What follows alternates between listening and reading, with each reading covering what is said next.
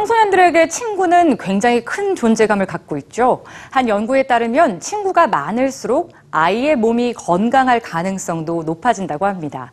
청소년 시기에 친구를 많이 사귀면 좋은 이유, 오늘 뉴스지에서 전해드립니다. 학창 시절 친구가 소중한 이유는 우정과 추억 때문만일까요? 연구에 따르면 친구는 신체 건강을 위해서도 꼭 필요한 존재입니다. 때론 신체적인 고통을 견디게 하는 천연 진통제 역할을 하기도 하죠. 피실험자들에게 고통을 주는 자세를 유지하게 한 결과 친구와 돈독한 관계를 유지하고 있는 사람일수록 더 오랜 시간을 견뎠다는데요.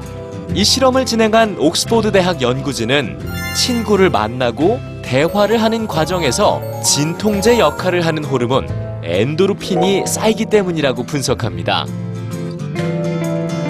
청소년들에게 친구는 운동과 같은 역할을 한다는 연구도 있는데요. 청소년기부터 중년에 이르기까지 이 친구가 주는 이점을 분석한 연구진은 친구가 각종 질병의 방패가 된다는 것을 발견했습니다. 중년에겐 혈압을 정상적으로 유지시켜주는 역할을 했고 청소년들의 경우 체내 면역력을 강화시켜서 다양한 염증 수치를 낮춰줬는데요. 이는 운동이 주는 효과와 맞먹었습니다.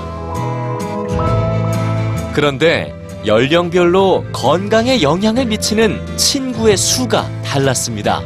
중년층의 경우 건강에 영향을 미치는 요소는 친구의 숫자가 아니라 진정한 친구, 즉 친구와의 관계였죠.